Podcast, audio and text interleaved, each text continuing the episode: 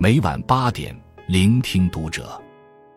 各位听友们，读者原创专栏现已全新上线，关注读者首页即可收听。今晚读者君给大家分享的文章来自作者沧海明月生。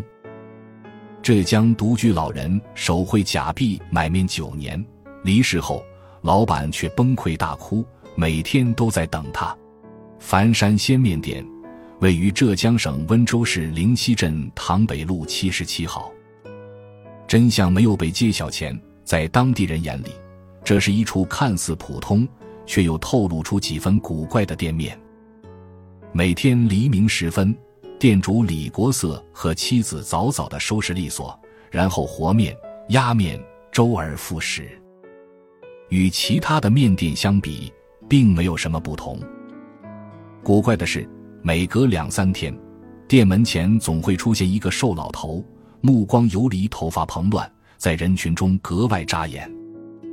只见老头摸出一张花花绿绿的钞票，认真的交给李国色夫妇，随后提着一袋大约两斤重的鲜面条，娴熟的离开，全然不顾周围人异样的眼神。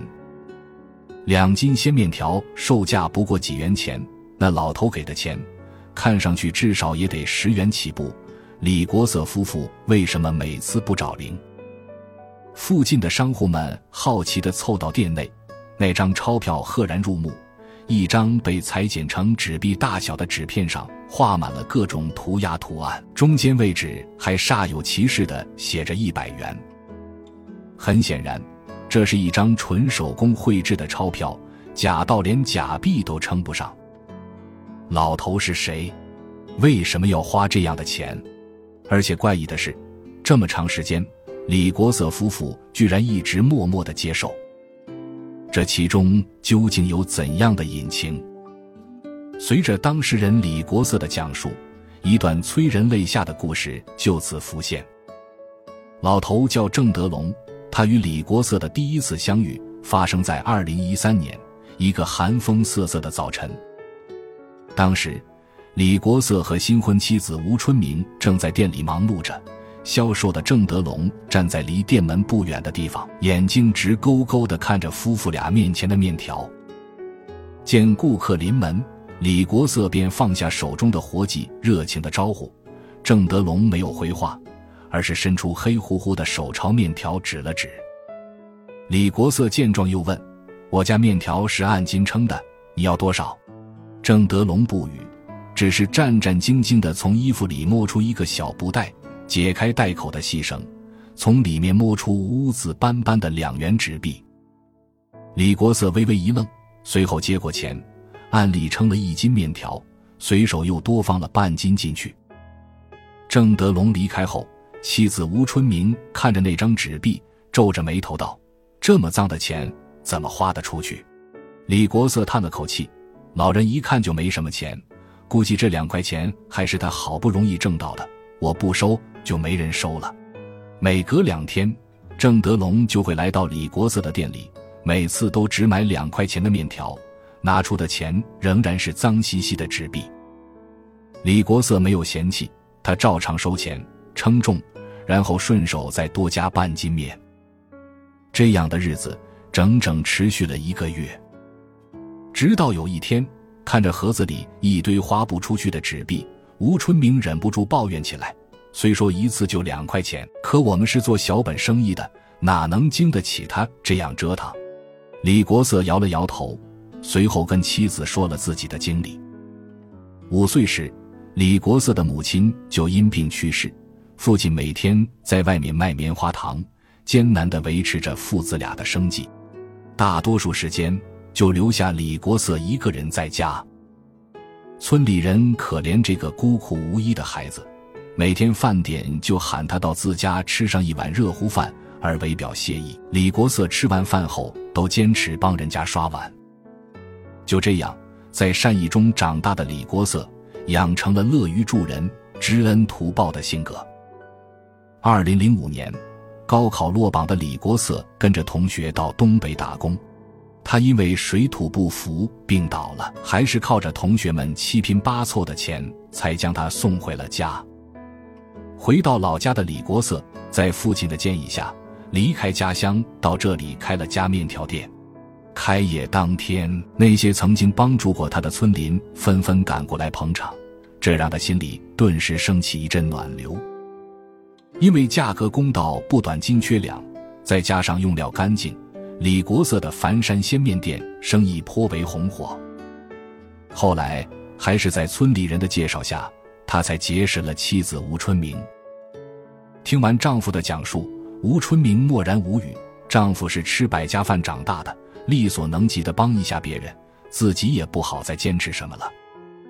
可接下来发生的这件事，却让他的心里再起波澜。一个月后，郑德龙又来了。不同的是，这次他手里的钱变成了手绘的一百元纸币。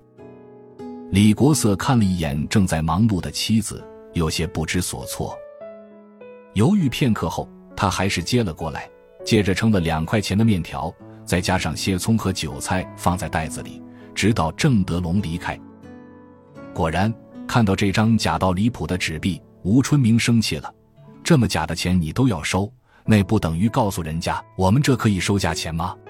那以后我们还怎么做生意？”李国色将那张手绘的纸币随手放进盒子里，然后开始安慰妻子：“我当然知道这是假钱，可你看他那个样子。”现在连两块钱都拿不出来了，我要是不给他面条，他就得饿死。能帮一把就帮一把吧，我们赚两块钱总比他要轻松些。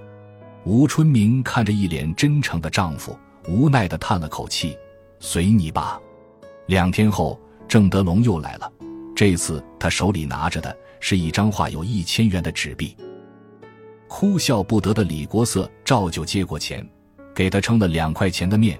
又往里面放了一根火腿肠。这一幕被妻子看在眼里，不过这一次他不再反对。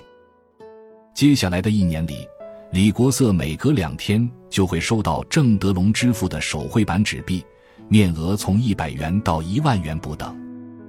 逐渐的，妻子也接受了现实，有时夫妻俩还相互调侃：“赌老头下次会拿出什么面值的手绘纸币。”闲暇时，李国色还颇有兴致地将收集起来的手绘纸币放在手里把玩。一番比对后，他甚至惊奇地发现，老头的画工越来越精细了。最开始的一百元图案和配色都很潦草，可到后来，那纸币上的花纹色泽竟然越发逼真了起来。妻子见状，不由得忍俊不禁：“你该不是真想把它们当成真钱给花出去吧？”渐渐的。周围人都在传言，李国色真是魔怔了，假的这么明显的钱都收。后来有好心的街坊劝他，谁知道那老头有没有钱？估计就是个老骗子，看你好欺负，故意拿这玩意儿换你的面条。李国色听罢，只是一笑了之，就两块钱的事儿，就算是骗子，也对我造不成多大损失。实在对不起。我不知道他经常跑你这里来，给你的生意添这么多麻烦。有一天，一个老人心急火燎的找到李国色，上来就是一通道歉。李国色一脸茫然，直到对方说起手绘纸币的老头，他才反应过来，原来用手绘纸币买了他一年面条的老头，就是此人的弟弟。老人告诉李国色，他叫郑祖之。弟弟郑祖龙小时候因为意外摔伤，导致智力低下，一直都没有成家。父母过世后，弟弟就一直由他照顾。二零零五年，政府给郑祖龙办理了低保，每月一千五百元的低保费足够他生活了。所以每次弟弟拿回家的面条，他都以为是花钱买的，直到最近听说李国色收了一年价钱的事儿。这才意识到弟弟可能闯祸了。郑组织解释说，弟弟小时候就有攒钱的习惯，他的思维还停留在孩童时代，以为自己花的钱可以当成真钱一样花。这也就从侧面印证了李国色手里的手绘币之所以越来越精细，是因为郑祖龙真将画钱当成了大事。临走前。郑组织提出将这一年里弟弟买面的钱一次性结清，李国色拒绝了。他告诉郑组织，他的面卖给郑祖龙，不是为了钱，而是为了能延续一份善意。同时，他又关照郑组织，不要干扰弟弟的行为。比起这些钱，郑祖龙健康快乐才是最重要的。几天后，郑祖龙又像往常一样，拿着手绘的大钞到李国色的店里买面条，而李国色也是一如既往的收钱、称重，然后将面条递给郑祖龙。后来，随着短视频的兴起，李国色决定将郑祖龙的故事用视频记录下来。视频引起了很多网友的围观。起初，网友们以为这是一对爷孙俩在搞怪，企图套取流量。后来在得知内情后，也有不少人评论说李国色有作秀的嫌疑。对此，自知问心无愧的李国色没有理会。视频被大量转发评论后，引起了当地民政部门的注意。在了解实际情况后，民政部门领导亲自到郑祖龙的住处探望，并给李国色送去了“最美苍南人”的锦旗和三千元奖金，以表彰他助人为乐的善举。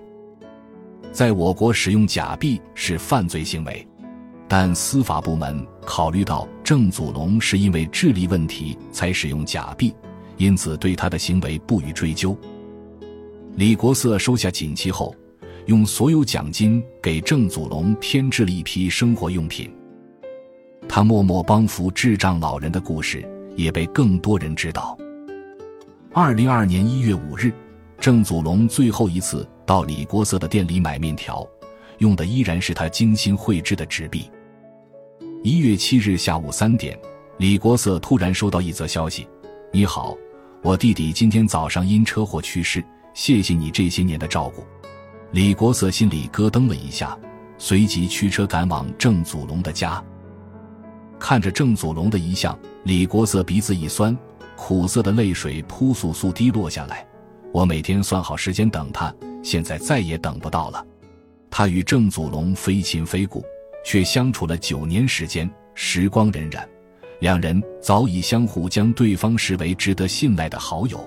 这是一种怎样的缘分？郑祖龙生前，李国色为他共拍摄了一百三十八个视频。最后的一个视频是李国色在郑祖龙墓前的场景。他将这些年郑祖龙手绘制的部分纸币付之一炬，腾空而起的灰烬中，李国色喃喃自语：“希望郑祖龙用这些钱，还可以在另一个世界买到他爱吃的面条。”还有一部分手绘纸币。李国色将其塑封了起来，他要保存下来，教育自己的孩子，让这份爱心永远的传承下去。